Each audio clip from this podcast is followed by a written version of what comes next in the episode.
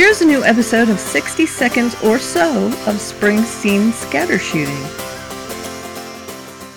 Over the past few years, the Springsteen camp has released more and more official recordings of different concerts. At $10 a show, it's a fair price. My question is how do you pick the ones you're going to buy? Do you have to have them all? Do you look at the set list and base it on rarities or certain songs? Do you pick the shows where you attended, or maybe the ones where you wish you had attended? How do you pick the live shows that show up on your music player?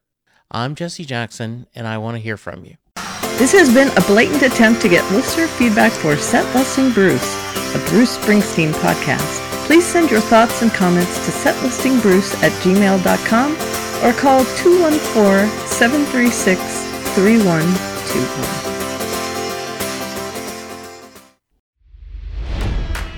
It's NFL draft season, and that means it's time to start thinking about fantasy football. FantasyPoints.com features industry leading experts and prognosticators using proprietary hand charted data to help you score more fantasy points. FantasyPoints.com is the place to go for whatever kind of fantasy football you play. Whether you play fantasy football, daily fantasy sports, or do a little bit of everything, Fantasy Points has the meticulously researched content to guide you to victory.